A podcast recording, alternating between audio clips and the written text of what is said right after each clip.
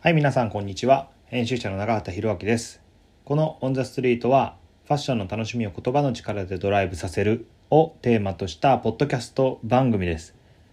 えーこれまで第9回までお届けしてまいりまして、えー一応まあ区切りとなる第10回目、えー今回はですねあのちょっと短めに、えー自分一人で、まあ、これまでの総括といいますか、えーそもそもなぜこのポッドキャストを始めたのかも含めてお話をしていきたいと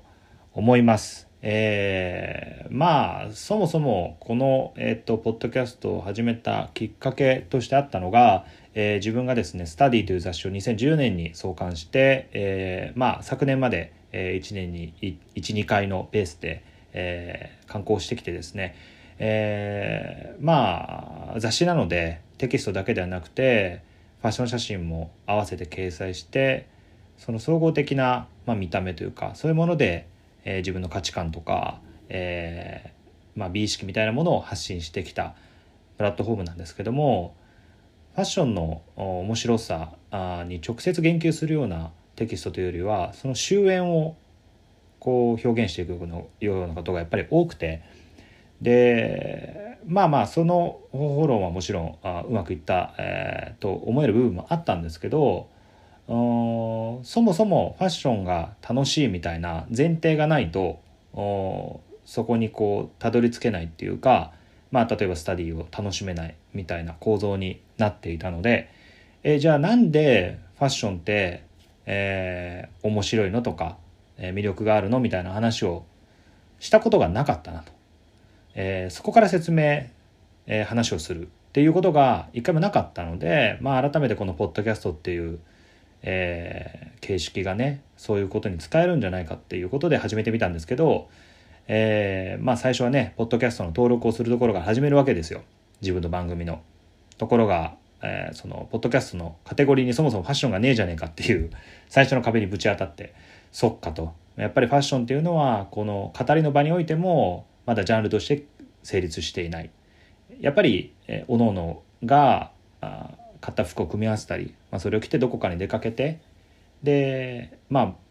あある、うん、集いの場があればあその集合的ななんかあ雰囲気でファッションっていうのは伝わってくる。非常にこうだから抽象的な伝わることをするものではあるんですけどとはいえポッドキャストに全然そういうジャンルがないっていうのは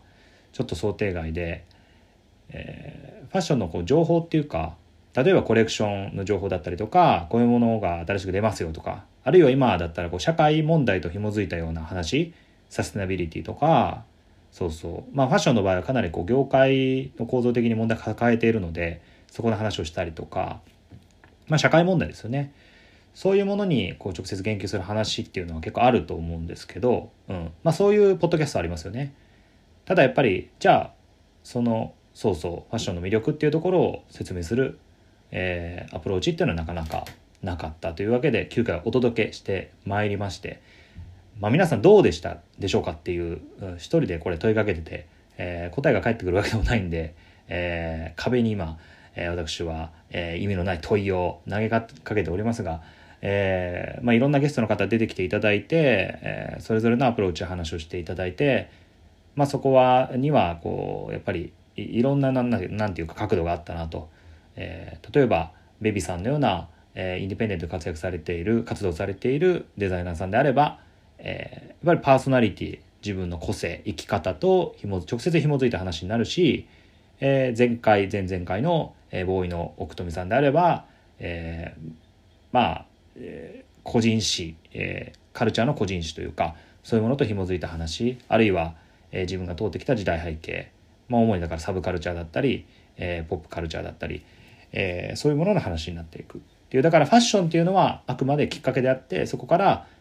人間や、えーカルチャー全般の話に展開されていくっていうの。はまあまあそれはやっぱりやって、えー実際にやる前からそうなるだろうなっていうのを予想はしてたんですけど実際にそうなって、えーだからなんかこうファッションってどうしてもおしゃれとか、えーあるいはおしゃれじゃないみたいな、えーそういうこう価値基準でまずは、えー興味のあるなしが分かれてしまうというかなんかそういう見えない、えージャッジメントみたいなのがやっぱりあってでそこによってなんとなくファッションの人とファッションじゃない人みたいなのが分かれてしまう。あるいはスケーターがファッションという言葉を嫌うようにですねファッションという言葉にまあそれ自体の意味ではなくてですねまとわりついているイメージみたいなものでファッションからき、えー、ファッションを忌避するというか嫌う人たちもいるし、えー、だけど本来のファッションっていうその言葉の語源をたどっていくと、えー、まあそれはどこからたどるかによるんですけど例えばこう中国語でファッションというのは時の装いっていう意味で、えー、その時々の空気感、まあ、時代のムードを受け取って何を着るかっていうもうちょっとこう日本でいうトレンドっていう意味よりは広い意味合いになるので、えー、つまりどういう時代を生きているかってことがそこに反映されてるっていう意味合いですよね。だからまあある種ジャーナリズムともすごく近いし、えー、とファッションっていうのが例えば音楽あるいは映画みたいな、えー、こう一つの表現ジャンルと横並びになっているというよりも全てを取り込んだ状態がある意味ファッションであるっていう捉え方もできるのでなんかそういうとこうまく伝えられたらなと。だからそういう意味で言うとスタイリングが上手とか下手とかその人に似合ってるとか似合ってないとか、まあ、これはベビさんの回でも出ましたけどあんまりそういうことって、まあ、自分としては関係がない。要はその体と洋服、まあ、パターンの相性とか色のカラーの相性とかっていうのは全然また別の話ででそれの良し悪しも、まあ、結構個人によって異なるというかあの人青が似合うねあの人青が似合わへんなっていうこの、えっと、ジャッジメントって結構個人によって異なるものだと思っていて、えー、要は好きなものを着りゃいいっていう、まあ、よく言われるのはそういうことで、まあ、自分自身も似合ってるか似合ってないかとか、まあ、ファッショナブルかどうかっていうまあ、ここでもファッションって言葉をまた別の、えー、使い方で使ってしまいましたけどあの、えー、と意味合いで使ってしまいましたけどあ、まあ、スタイリッシュかどうかとかっていうのはあんまり関係がないのではないかと、うん、関係がないっつうか、まあ、そんなことは個人の問題であってえっ、ー、とやっぱりその人が生きている環境とか、まあ、日々の会話とか食べてるものとかそういうものも含めてその人の洋服に現れている、まあ、リズムとかねあと職業もそうだし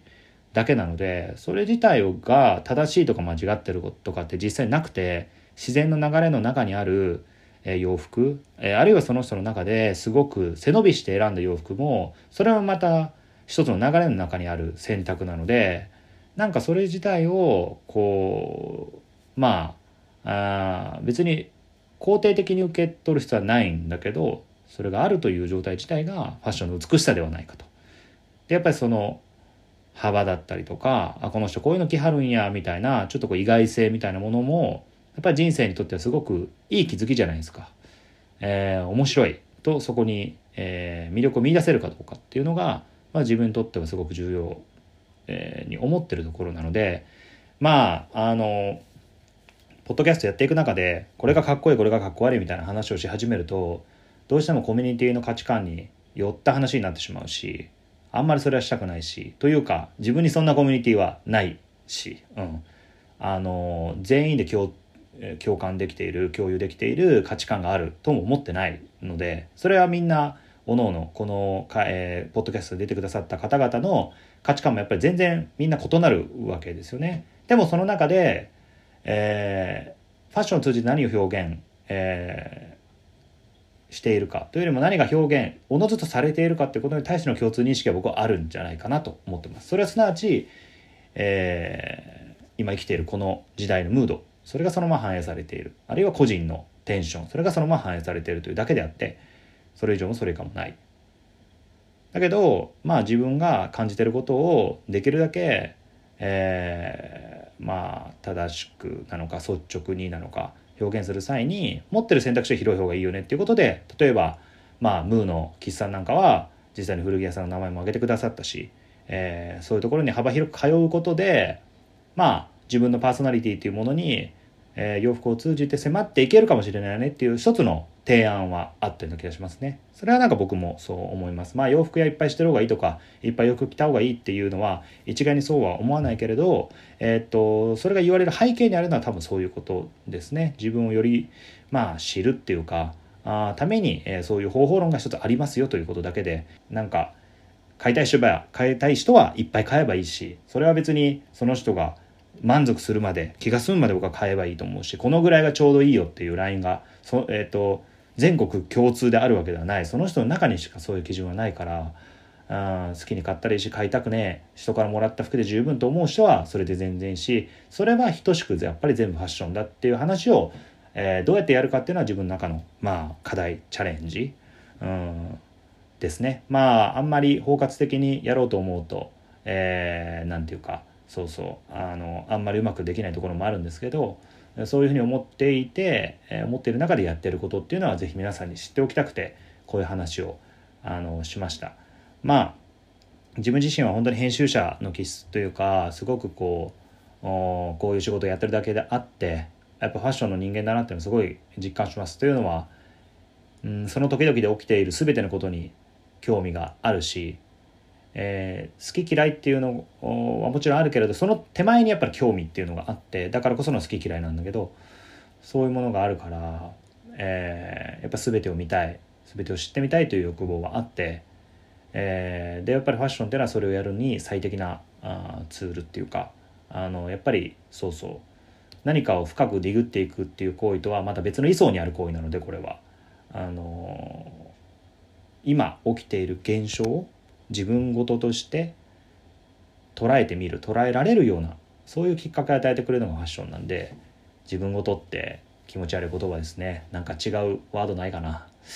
自分で言うと今ヒヤッとしたっていうかゾクッときたっていうかキモっと思ってしまったんでちょっと違う言葉を探したいんですけどまあまあそういうことですよ。あのうん。自分の中にそれを取り入れる手段としてのファッションがある。これはまあ奥富さんとかもね、えー、ポッドキャストの中で話してくれたような気がしますがそういう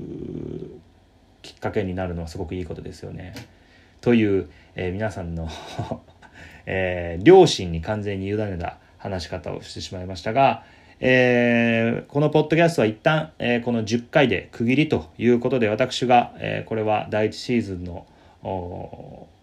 第1シーズンが終わったという認識で自分ではおりまして第2シーズンえー、自分の中で何か新しいことっていうか、えー、次のステージを考えていきたいなと今思ってます。えー、何かですね、ご要望というか、まあせっかくファッションのポッドキャスト、ファッションに特化したポッドキャストってあんまりないと思うので、え、こういうことをやってくれたら面白いのになっていうご意見とかがあれば、Twitter とか、え、まあ Instagram でも、え、大丈夫なんですが、え、いただければ、え、積極的にそういったものは検討していきたいと思います。自分もね、えー、一体何をやったらいいのかということはですね多少そうそうですねあの模索しながらやっているところではあるので、